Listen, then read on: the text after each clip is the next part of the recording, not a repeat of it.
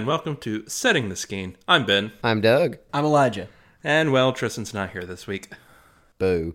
because he's a loser. and Didn't want to watch Loser. a great movie with us. Hey, Doug, what did we watch? What- what is this great movie I alluded to? Uh, yeah, y'all. So, uh, so this week we watched the uh, 2019 smash hit Parasite, uh, directed by Bong Joon Ho. Uh, st- I'm gonna go on and preface this by saying I'm not gonna try to say a lot of these names, we all but speak I'm Korean fluently, is what we're going to preface this with.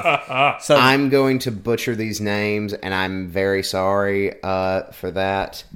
Um, so okay, so this movie stars Soon Kyun Lee, uh, Yo Jong Jo, um, uh, Woo Sik Choi, uh, Kang Ho Song. I'm sorry, I was trying to get his last name. It wasn't on the page.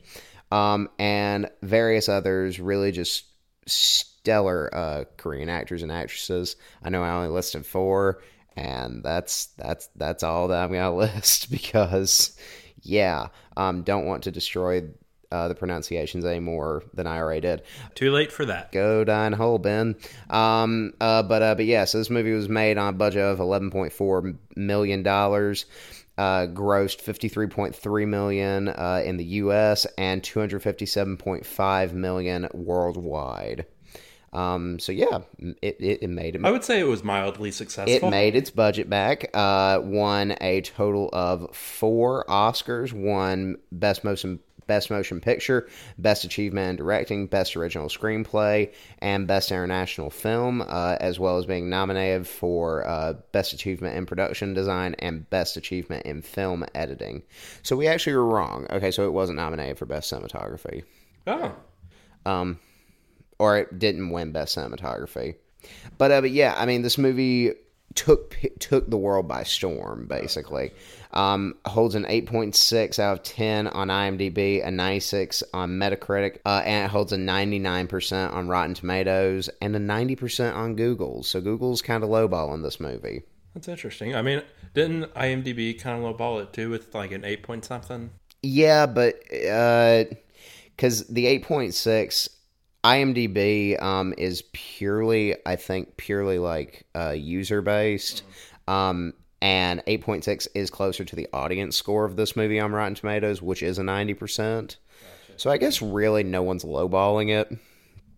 It just depends who you're getting your reviews from. Well, I, I do know that uh, for a little while it kind of became popular to think that Parasite was overrated uh, for a little while. You're telling me that liking a very well made independent film from a foreign country, um, from a from a country other than America, um, in which you have to read subtitles, you're telling me that people would say that that's overrated?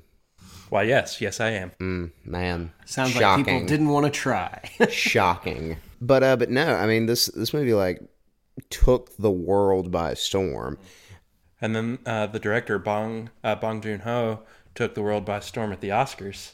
it was great. Like, okay, real quick, y'all just got y'all just gotta know. I feel like there has to be a compilation online of all of Bong Joon Ho's acceptance speeches because it's amazing to watch. Because the first Oscar he wins, he's just like, "Thank you very much. I'm going to go drink." Uh, I'm pretty sure he says, "I'm going to go drink heavily." Second Oscar he wins, "I'm going to go drink all the booze." Um, third speech, I think he says, "I'm going to go drink until I can't drink anymore." And then the fourth one, he doesn't bring it up, and I was a little disappointed. Well, I mean, Where do you go from there? right? I, I, I don't feel like he could top himself. I feel like the I feel like the next one is uh, I'm going to go drink until I go missing. Don't look for me because odds are I'm going to try to drink some more until I actually get amnesia. Make another movie, win all these Oscars again, then drink again, and we repeat the cycle. So, what's your experience with this movie? Well, I think of the three of us, I was actually the only one who had seen this coming in. Shockingly, Weird. shockingly, that was the state that we found ourselves Yeah, that- in that's with weird. this recording. Uh, but yeah, I went and saw this. Uh, I want to say shortly before the Oscars. Uh, me and a group of people uh, went to go see the movie, and I was immediately blown away, um, just from everything, like the plot, the way it was shot, just literally every single thing about this movie I just loved. I'm not trying to uh, put your calendar in your mouth. It might have been briefly after the Oscars. Um, no, what I think it was is I think you actually saw this the same weekend that you and I saw 1917 because I think you saw 1917 after this, and like you, and like you came up to me uh, during the 1917 screen. You were like, "Yeah, it was good. I don't think it's gonna be Parasite, but it was good." I mean, I think I just said that anyway because of how much uh, praise Parasite was getting. I don't know, Ben. I don't know. I, I saw a lot of movies around uh, the Oscars, and for once, I actually saw a lot of the movies that got uh, nominated for Best Picture. Yeah, and then movie theaters just disappeared. Wow. Uh, I actually have another experience with this movie that I didn't I didn't mention to you guys before. But one day, while I was here in this very building, I walked out of my room to find our very own Tristan Webb, who's not here with us today, was sitting on this couch where Ben and I are sitting for this recording, and he was chilling with my roommate and another mutual friend of ours, and they were just sitting around watching this movie, and it was the scene with the flood of sewage water. That was what I walked in on. And I was like, what are y'all doing? And then when I learned what they were doing, I was like, why wasn't I invited? Except actually, I was t- I was busy, and they knew that. Can can I can I take a guess at what at what Tristan's response was to it? Was to that scene? I'm not sure what his response was. Well, I mean, you know, but I'm take just, a guess. I'm just gonna take a guess. Give me your Tristan impression. Oh, I I don't I don't like that. Yeah, that's, That's it. uh that's that's unsanitary. that was it. Not not not a fan. Not a fan of that. I didn't see his reaction, but that was his reaction. Yep. I mean, that is officially what happened now. Even if Tristan did something completely different, that that is now what happened, as far as I'm concerned. He'll hear this and go, "Yeah, Yep. his Uh, memories will be wiped." uh, Doug, do you have any other experiences with this film? I do not. Um, other than you know, I've I've talked about it on on uh, Tea with Doug G. I've talked about it with you know, pretty much if I ever bring up how great A twenty four is, I bring it up, even though I don't think A twenty four uh uh distributed this. They did not. Yeah. It just feels like it would be one of theirs. Well, no, I think what it is is is I'll talk about like A twenty four, which will lead me into a discussion of independent films, and then that leads me into this. Gotcha. Okay. Gotcha. Uh, but uh, but yeah, no, this is the first time I ever watched it. Um, I've tried to watch it a couple times before, and I've told Ben this before that there have been like two or three times I've tried to watch this movie before, and every time I try to watch it, I'm just like, nope, I'm not there mentally. I'm I'm not I'm not in it yet. Is it because of the sewer water? No, it's just like within the it's it's the same thing. Within the first five minutes of this movie, every single time I know instantly whether or not I'm like mentally here for it. And I'm not gonna lie, watching it today, because I obviously watched it today, um, but I watched it separate from y'all. Um, those first five minutes, I was like, dang it, I don't think I'm here mentally, but I have to watch it because I have to review it tonight. Blood, sweat, and tears out here on Um, I uh. I uh, I slowly got into it, um, and I think around like the thirty minute mark, uh, right about the time that like the plan started to be laid out for like what was going to happen before you know they were like, no, we're going to take a detour. Um, right about the thirty minute mark, I was like, okay, all right, I'm I'm in. We're good. Yeah. We're I feel like you run into that problem a lot. Like you personally, like you try to watch something and then you're just not in the right, you know, uh, mental capacity to fully like throw yourself into it. because you're asleep. Right. I would take offense to that, but I would, but I did fall asleep a couple times uh, while trying to watch this movie. I started over every single time though, because I was, I only got like five or six minutes in. Each I was about to say, I hope you didn't like make it like an hour and a half into this movie fall asleep. Well, got to start it over now. Nah, So nah, because at that point I would have just been like, yeah, yeah, Parasite, it's great. I would have pulled an El Dorado. I, you know, if you sleep through certain parts of this movie, you'll wake up thinking it's a different Korean film that you're watching now. Uh-huh. Uh, that has the same actors in it, but the plot is just totally different. Yeah, this this, movie's pretty bonkers. it's all over the place in a good way. Yeah, Yeah, I was about to say in a very good way. The movie uh, is mostly centered on two families. There's the Kim family, uh, who are very poor, and it's a it's a mom, dad, a son, and a daughter, and they're very poor, and they live in a semi basement apartment, a half basement apartment. I didn't know that was a thing, but uh, apparently that's uh, a thing that uh, it's a lot of low income families in Korea have houses like this? I don't think it's just Korea. I think it's. I mean, I know it's in Korea. I know that. I think that it's also fairly prevalent in like. uh I think it's prevalent in China and Thailand as well. Okay. Um, and I feel like it might be prevalent in India, but nobody quote me on that because I'm not 100% sure. But I know that this exists other places. And similar types of housing exist in Brazil, although it's not sub basements. I think in Brazil, I think they just keep building on top of whatever they. We could ask my roommate. oh, yeah, we could actually. Anyway, Um, uh, so they, uh, yeah, here in the United States, we have we have different situations when when we're when we're poor. Uh, we've got certain types of housing that we live into that uh, that plenty of movies have been made made about. A lot of those movies have tornadoes. This one has a flood of sewer water. I can't get over that scene. I'm not gonna lie. When you were setting up that thing about like uh, we in the U.S. have different kinds of low income housing, uh, and lots of movies were are, have been made in there. I didn't know where you were going with that, and then you went tornadoes. I was like, okay, we're going trailer parks. Yeah, that's what I was so we're not doing we're not going like governmental housing. Like no, governmental no, housing. I was talking about like a house on cinder blocks. I was like, I was like, I mean, Candyman was made uh, around like uh, Great or uh, Greeny Acres. Um, I'm pretty sure I just butchered the name of that because I don't think that's the actual name. Um, or like the first Purge is based around like this like subset about this like sublease settlement uh, in uh in Staten Island, and I was like, okay, I don't really know what side he's going for on this, but okay, I haven't seen any of the movies you just listed. okay, well, good anyway, um, so the there's also the very very wealthy Park family, and the Kim family manages to get in with them a little bit at a time through fraud to fake their way into jobs around their house to make money. So that's where the plot gets going at the beginning. To be fair, though, I mean, is it really fraud? Because the uh, because Mrs. Park By says at the definition, beginning- yes. Yeah, okay, I get that, but like Mrs. Park says at the very beginning, uh, when uh, when the son, um, I'm sorry, I can't remember his name, um, when when the son like goes for his interview to like become, uh, to become the Park's daughter, to daughter's tutor, Uh, Kiwoo. Kiwoo uh, when uh, when he goes for his interview, um, he tries to hand her like his like transcript or his resume, and she's like, "I don't really care about papers. Like, I mean, can you do the job or not?" So, I mean, Well, is it is All it right. really fraud? we've got a tree falling in the forest situation. Like if I tell you a lie and your ears are plugged, I think I still told a lie.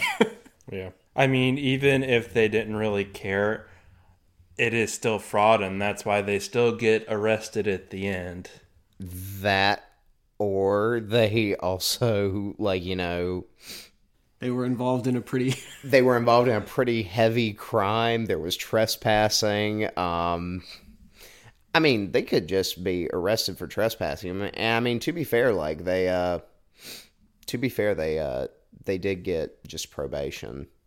Okay. Also, I'm really sorry not to get into the legality of of this situation, Oh, too late. We're here. but you know, um, fraud is very much so. Uh, I think what I think what could be considered a uh, a white collar crime. So you know, it's one of those crimes that affects like more like the upper class uh, of society, more wealthy individuals. Um, you hear a lot more about people doing like fraud, insider trading, things like that. Um, whereas trespassing, it, it kind of has a it kind of is a classless crime, although it does kind of skew more towards like the lower class.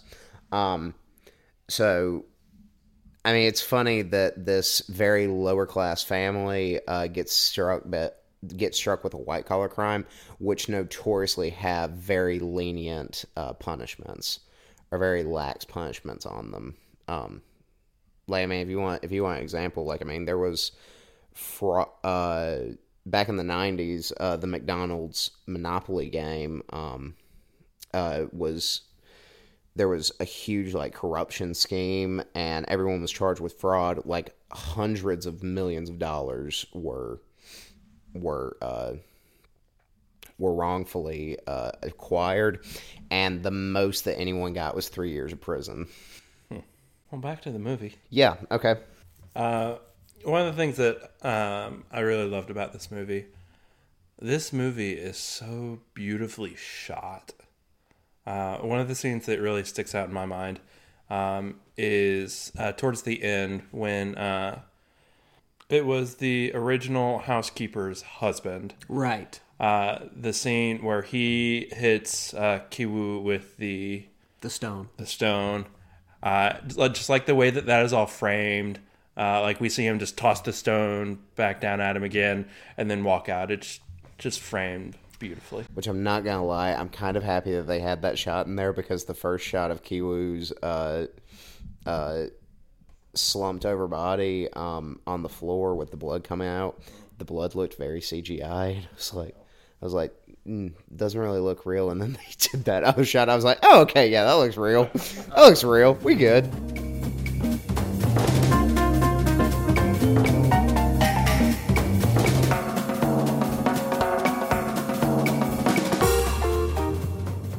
Hey guys, what's up? It's your old pal Ben. Y'all already know why I'm here. I'm here to hit you up with some announcements. Now, before I get into those, I do just want to say a quick thank you to each and every one of you who is listening. Honestly, there are a million better things you could be doing right now, so thank you. Uh, now, if you, first of all, thank you for your support. Uh, if there is something else you'd like to do to support us, well, you're in luck. I've got plenty of ways that you can do that. The first, the easiest thing that you can do is what you're already doing. Just listen to us. Honestly, that means the world to us that you take time out of your day to listen to us. If you want to take it a step further, share with a friend, share with an acquaintance, share with your coworker who will not stop talking about movies. Unless it's one of us, because we already know about it. But yeah, uh, go share it with people. Uh, we also have some merch for sale on our website. You can check us out at vidermedia.com slash merch. We've got some buttons, we've got some stickers. Uh, one other thing you can do, you can check us out on Patreon. We've got some early access episodes. We've got some other cool stuff. Uh, you can check all that out at patreon.com slash Media. Now, if you're wanting to support a specific show, what you can do, you can go onto the show page for uh, whatever show it is that you're listening to on whatever pla- on whatever platform, and leave us a rating and review. That'll help us with the algorithm, which in turn will help more people find us, which is awesome. Now, that's all I've got. Be sure to check out the other Vider Media products we've got going out. And y'all, enjoy the rest of your week. Now, let's get back to the show.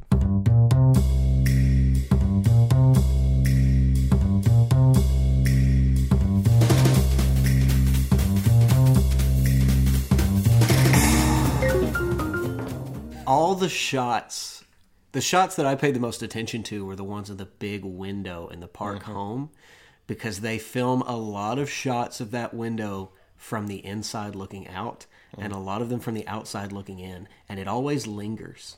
That was fascinating to me. And and you've got this poor family all, all those times it's a poor family looking in and out through that window. It's poor characters from the kim family.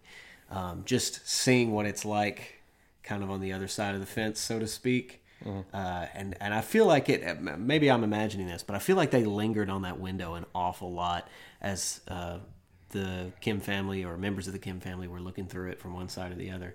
I found that interesting. Yeah, no, uh, definitely. Um, kind of a similar, uh, not not not a similar shot or anything, Elijah, but something like similar that I think they did with a different shot is uh, towards the end of the towards the end of the movie uh, after spoiler alert for this movie. Um, really should have said that in the beginning, but also if you've been listening to this I was about to say, if you're listening for- to a podcast about a film, assume that spoilers will be talked about. you about. should know this thing's gonna be like 45 to 50 minutes like man come on you, you know uh, but uh, but anyway um, there's a shot after mr kim has stabbed mr park um, and he's walking away and it's really it's really interesting because the shot is from above and you can see the shadow of the house uh, the shadow of the house merging with Mr. Kim's shadow, and then his silhouette is perfectly like it's outlined like in the sun.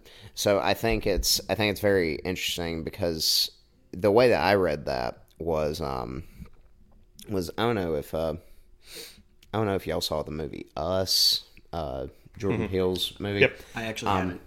uh, he did something similar where he did an overhead shot of people walking against like a very bright background and just focused on their shadows walking across and there he was like this shows that you know this is a this is an african american family or a black family uh, surrounded by uh, white america um, or yeah they they stick out like a sore thumb um, and uh, and here I read it and I was like, okay, that's kind of cool because Mr. Kim is literally fused with the darker sort of grungier part of existence, uh, while trying to stand out in the bright, uh, hopeful future of the upper class. And I was like, I'm probably reading into this, but I liked it. I like that you're reading into it. yeah. I mean, I think there's a lot of stuff in this film that is very artistically done, whether intentionally or you know requiring you to read into it a little bit. Um, I think one thing is also the score. Like the score flows with this movie. Honestly, I would say better than a lot of the movies that we've talked about on this podcast. Yeah, uh, I I don't mean to I don't mean to like make the score something that we always talk about in a movie, but it's just good. It's really good. Um, and this one, this I think does what a really good score does. You kind of forget that it's there until it's highlighted um, in the movie. And I don't think this is true because I I'm 90% sure this is not the case. But I was listening to the score and I was like I was like, man, I really hope that Bong Joon Ho like orchestrated this entire movie. I'm 99% sure he didn't, but I was like I was like, you know, this is just so well done. I feel like I feel like he should have orchestrated it um even though I'm He did not. yeah, I'm I'm very sure he did not.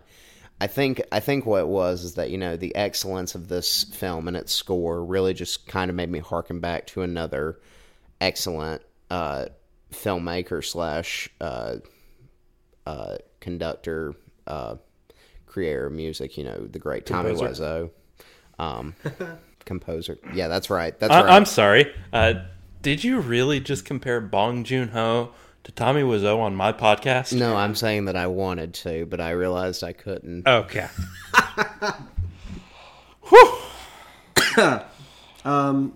so, I uh, I didn't really notice the score. I got to be honest. I'd have to watch it again.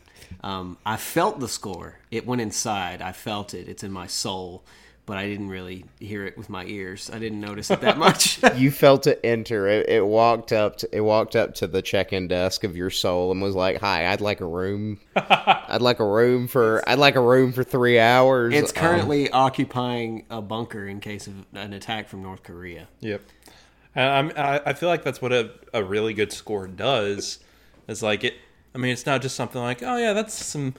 Those are some catchy tunes, man. But like it, it sits with you and like you can feel it like um, kind of like get you going. Like it's not just like what they're saying. They're like the way that they're acting. Like the music is also like getting your blood pumping. Like this movie is a thriller, and the score I think very much reflects that. Yeah, it's it's really good. It all works together as a cohesive whole really well.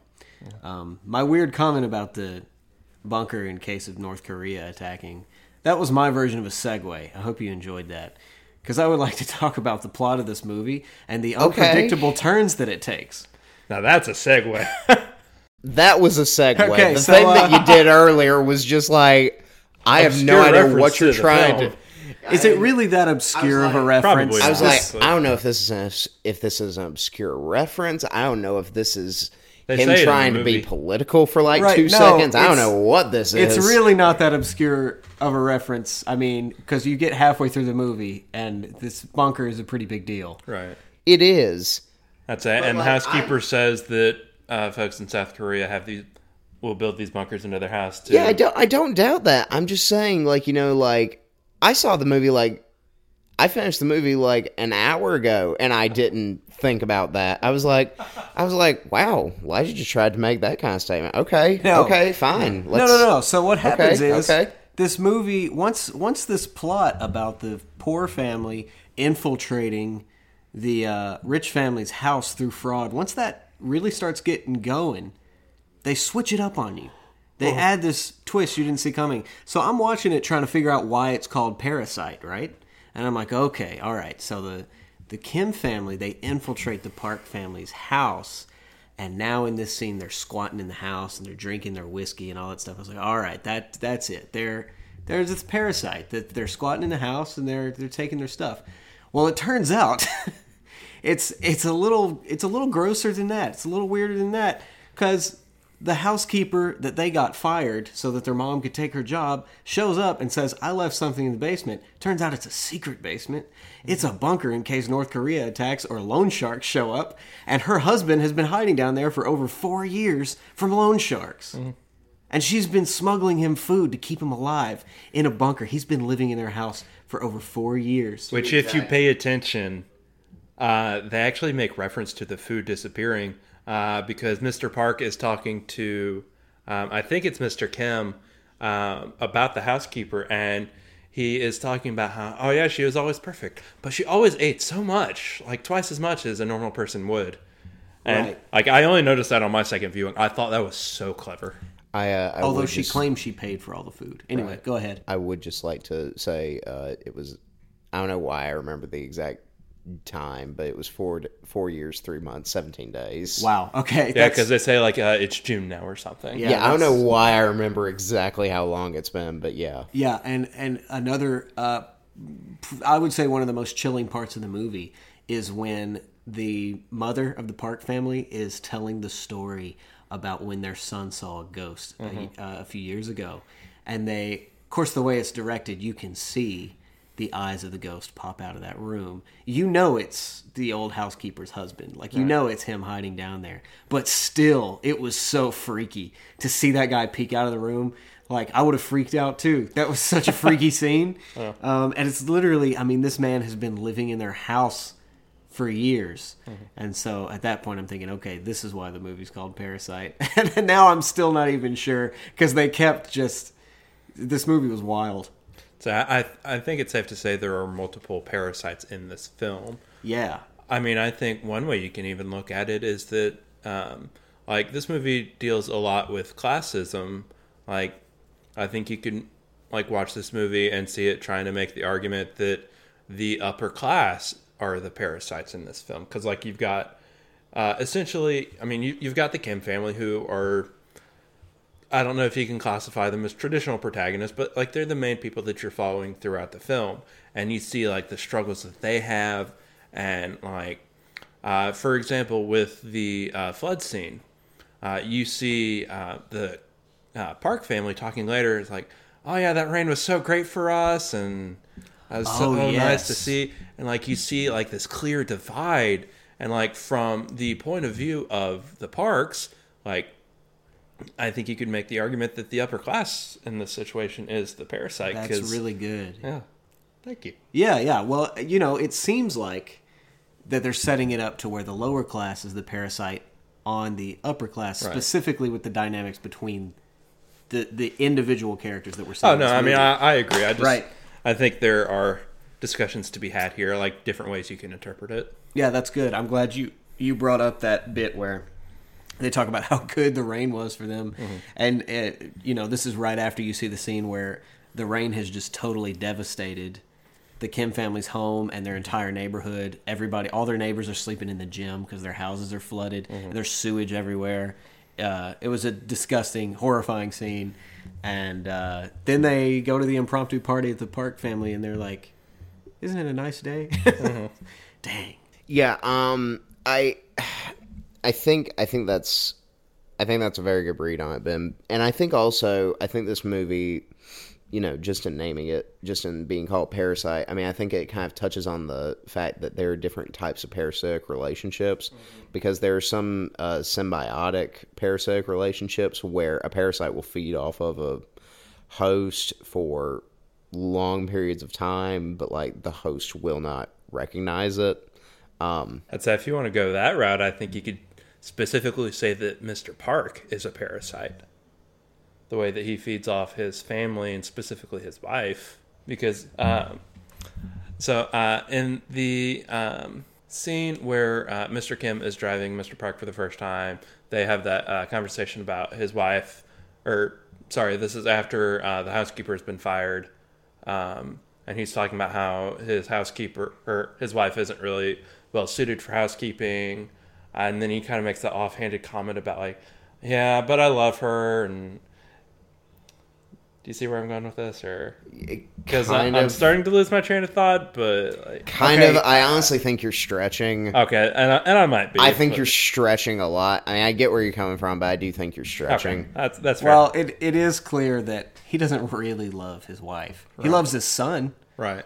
Uh, but he doesn't really love his wife. Um, I don't even remember seeing him interact with his daughter. I mean, I feel like he just loves his son and his job. Oh, geez. Now that you say that, I think you're right. Um, they did interact, but like nothing. I don't think they did. Honestly, big I'd say, happened. honestly, I'm not sure that they did. I don't think they do. Um, And like honestly, the mom doesn't interact with the daughter that much. Like, cause uh, there's the scene after they get back from the camping trip where um, she has um, Mrs. Kim make the um, ram-don, and like she doesn't ask her if she wants any, and like the only kind of interactions they have is like, "Oh yeah, uh, can I call Kevin to see if he can come to the impromptu?"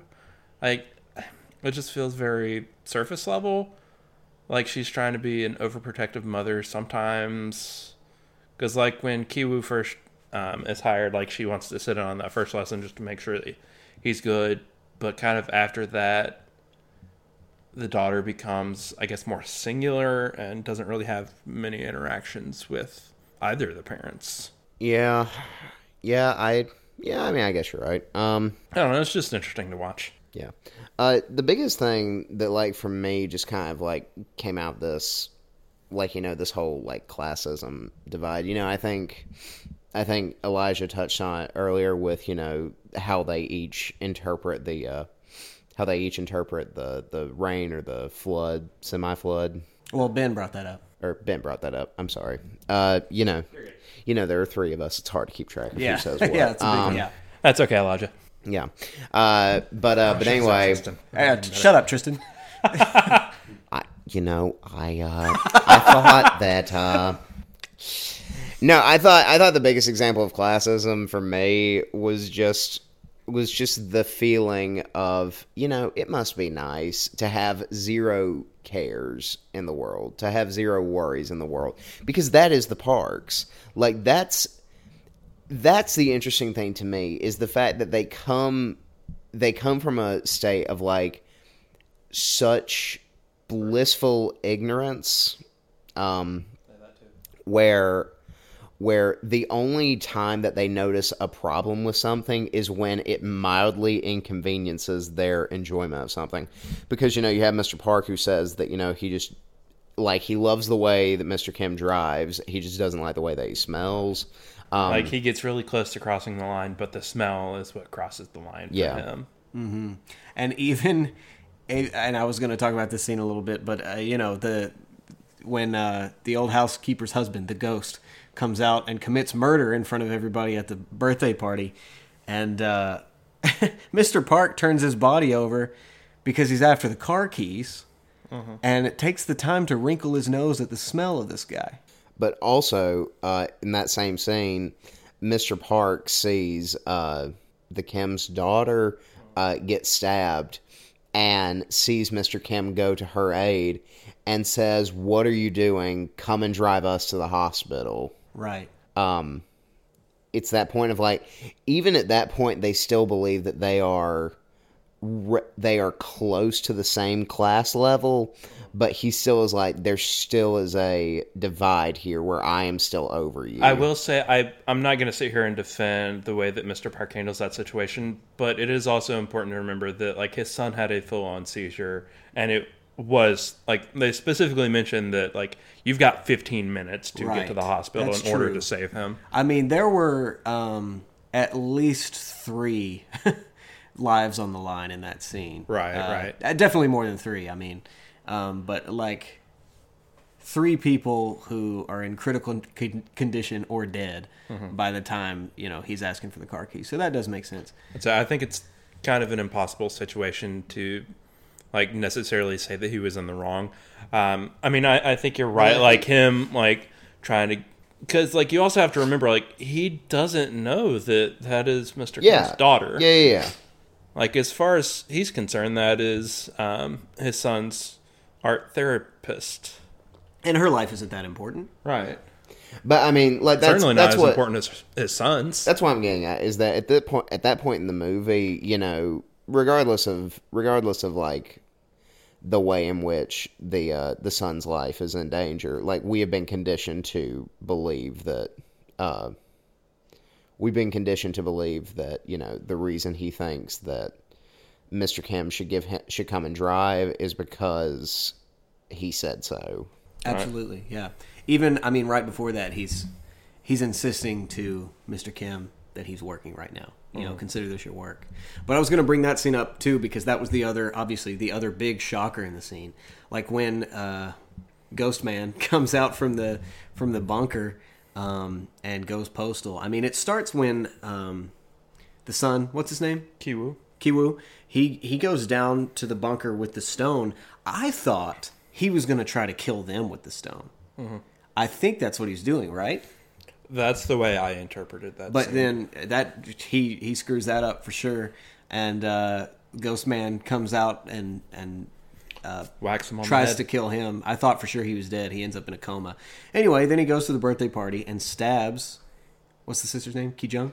uh, Kijung. Yeah. Yeah, stabs her, and uh, and and just all hell breaks loose. It's totally chaotic. Uh, So that was you know that was shocking enough, but I knew I was watching a thriller. And then the really shocking thing happened, where freaking Mr. Kim decides to give up on trying to save his daughter for a second, to take a little moment out of that busy schedule to stab Mr. Park and kill him as if there hasn't been enough bloodshed.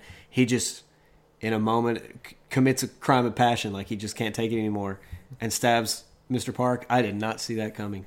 Yeah, and like you, like the way it's shot, like you see him kind of go through like a whole range of emotion through, because like you see him, like uh, he sees Mister uh, Park kind of like wrinkle his nose. It reminds him, oh yeah, he hates how I smell, and like you see him pick up the knife and stab him, and then almost immediately he's like, oh crap, why did I just do that? And books it, Yeah. Um, and then his daughter dies. right? and he's not even there to mourn with the family. yeah, yeah. He ends up hiding in the nuclear bunker that was recently vacated by Ghost Man. Can't remember his name, um, and would butcher the pronunciation. But uh, yeah, so he ends up living in the nuclear bunker at the end of the story. Didn't see that coming. Incredible. And they sell the house to a German family who doesn't know about the grisly incident that happened. And then Mr. Kim ends up being a parasite on them, creeping up out of that bunker to steal food out of their refrigerator. until uh, potentially uh, Kiwu makes enough money to buy the house for himself. which is not happening. Right. Did you guys like the ending? I, I really like the. Ending. I did too. Yeah, I like it. Um, I mean, I like it in a way that I hate it and the world, but like it was really well done. Right.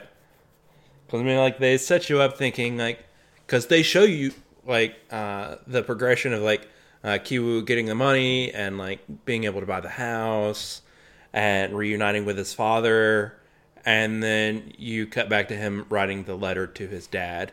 Which, like, you also have to remember, like, how is he even going to communicate this letter to his dad in the bunker underneath the house? Oh yeah, he can't. There's no way he can get it. to him. Right. I mean, he would have to like infiltrate the house and put it on the fridge. You know, like there's no way he can get that letter to him, and there's almost no way that he can make enough money to do what he says he's going to do. I mean, it's all empty. Right. Like it's over. It's a false hope.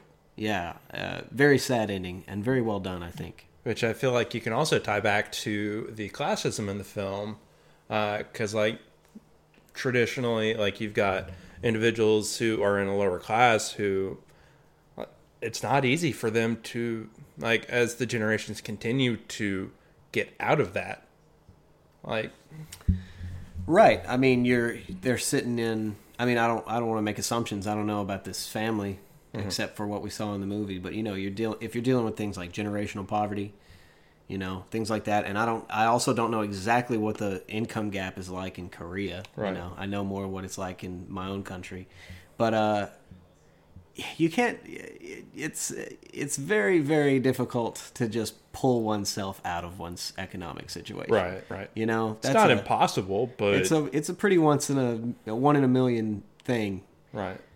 So, I think one of the biggest things that we can discuss about this movie is this movie sort of is entering the uh, is sort of entering pop culture and is entering like the public consciousness uh, for a lot of really great reasons and a lot of really uh, groundbreaking reasons. Probably the biggest of which is this is the first non English spoken uh, non yeah non English film uh, to win Best Picture at the Oscars, um, and then also to win sort of like the big the the best director, best screenplay, best uh, cinematography.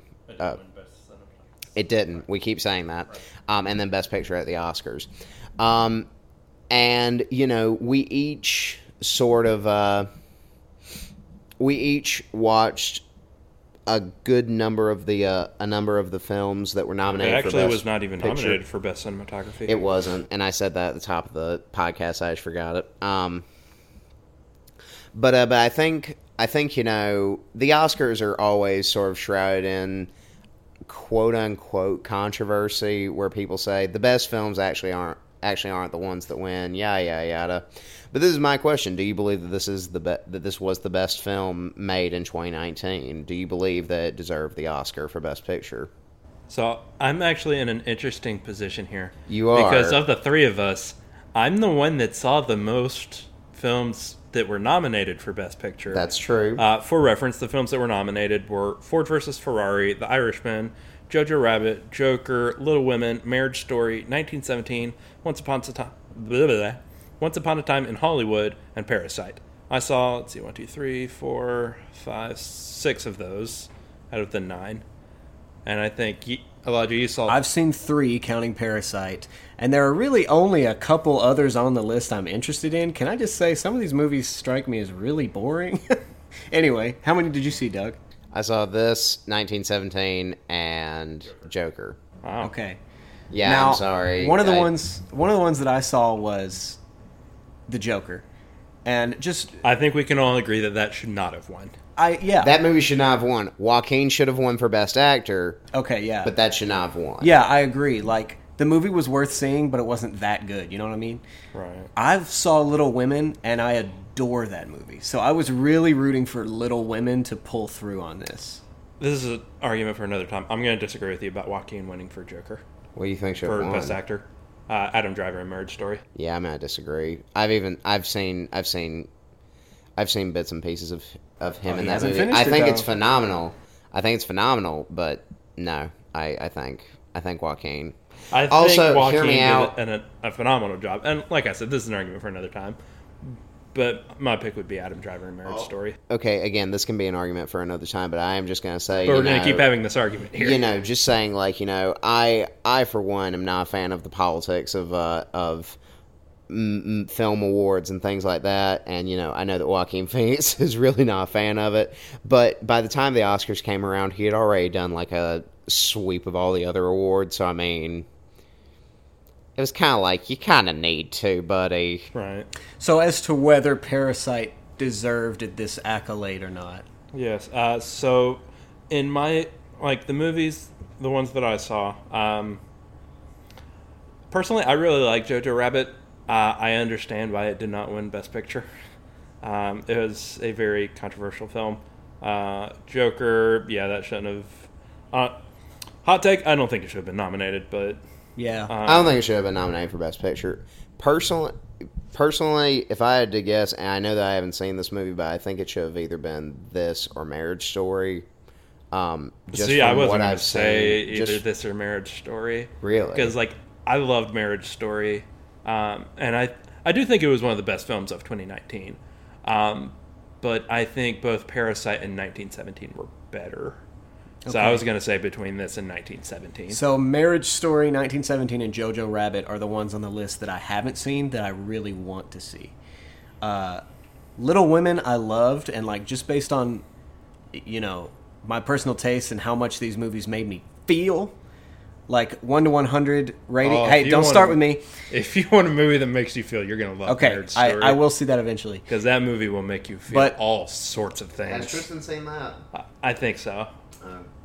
I imagine he would love it. Oh, yeah. One to one hundred, I would put Little Women higher than Parasite, but Parasite uh, has a lot going for it, and in my opinion, I think the the the thing that I just can't stop thinking about with this movie is how unpredictable the plot turned out to be. They switched it up on you a couple times in in pretty big ways. That uh, I don't. I mean, this stands alone a little bit in movies. I think. I think also the way that this film tackles uh, classism and like throw in like the way that it's shot, the uh, score throughout the music, the acting, the direct, every like I said this at the beginning of this episode. I love every single thing about this movie. Yeah. Like I think it is single-handedly one of the best films ever. So okay, I just want. it, it is on my top ten list. I I agree that it's that it's a phenomenal move from start to finish. Uh, getting into this whole debate of like what about what deserves the best Oscar, I think that I think that the reason that this kind of deserves Best Picture, again, I know that I've seen very few movies that were nominated, but I think one of the biggest reasons that this deserves Best Picture over 1917, which I saw with you, Ben, um, I don't know what it is, but 1917 falls into the same category of of uh, Birdman, where I watched it and I was like, "This is an undeniably phenomenal movie," but like I don't see this being like the best. Like it's a phenomenal movie. I think the reason that this stands out as being the best is because honestly is because I watched it and I was like, there's.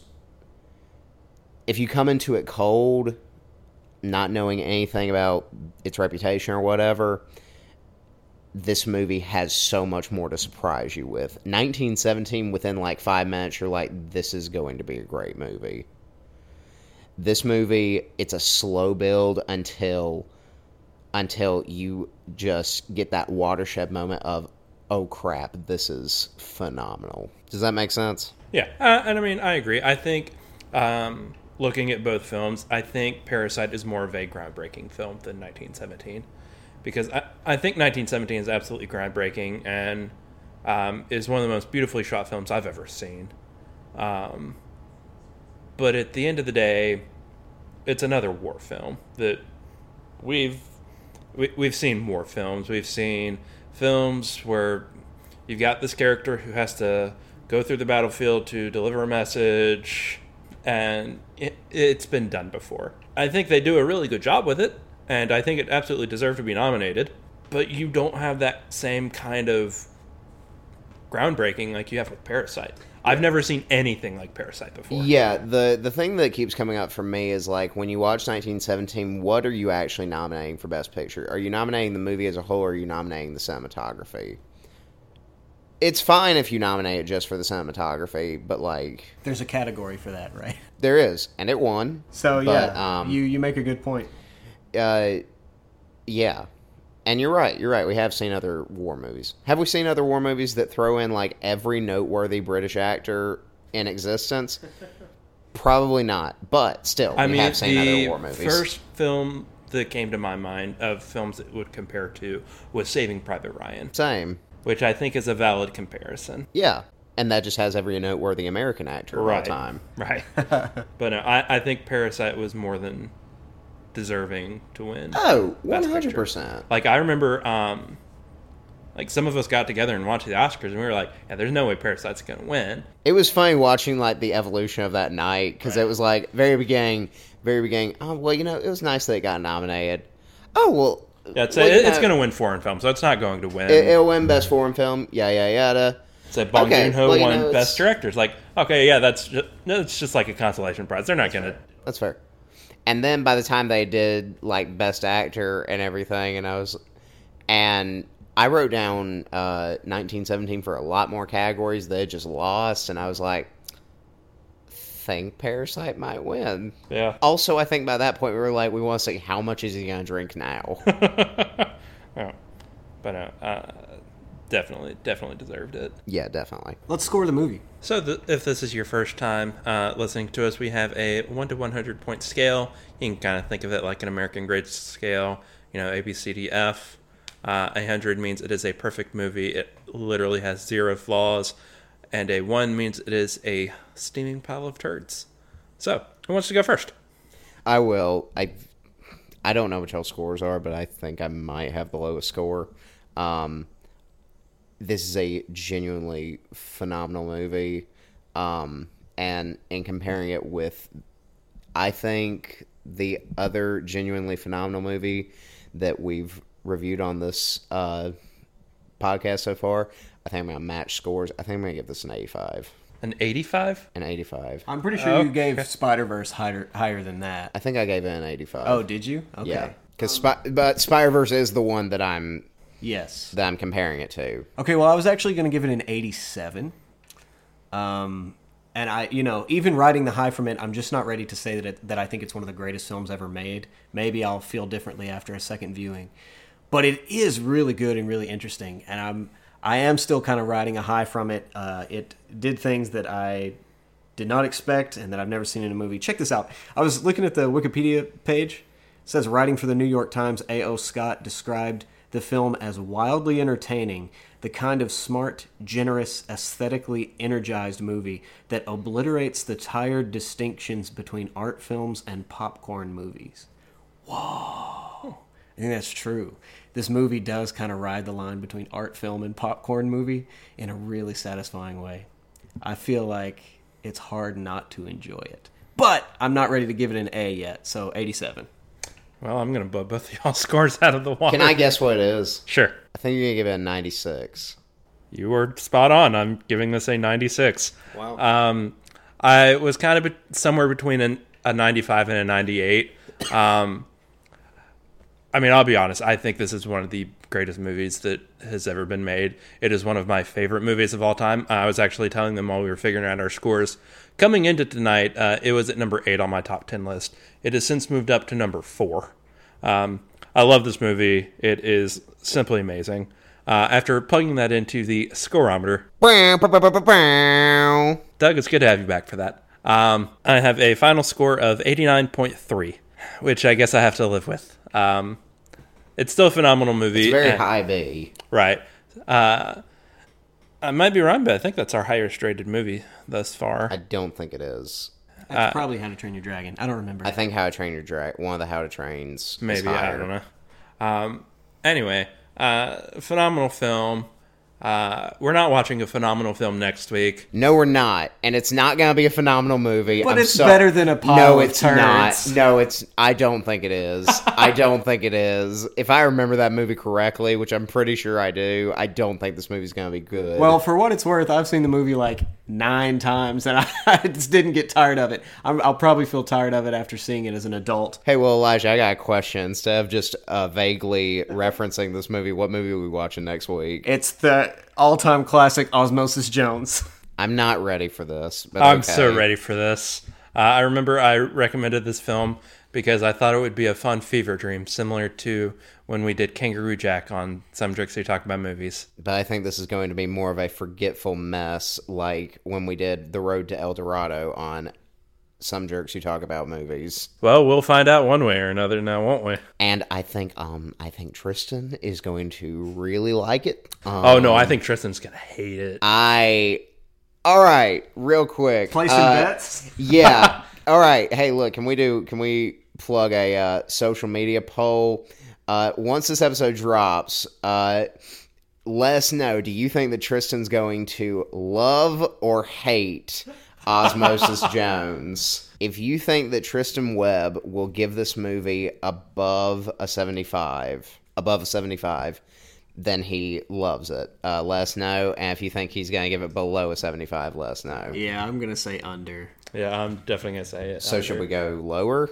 No, I, I, I mean, I'm good with 75. I'm good with 75. I think. Okay. All right. Yeah. Osmosis Jones is also about parasites. I want to say that now. Dear Lord. Oh man, that's a mess. Uh, anyway, be sure to keep up with all things Viter Media on ViterMedia.com. You can check us out on social media. It's at Viter Media and wherever podcasts can be found. But until next week, I'm Ben, I'm Doug. I'm Elijah. and this has been Setting the Skeen. Y'all have a great week.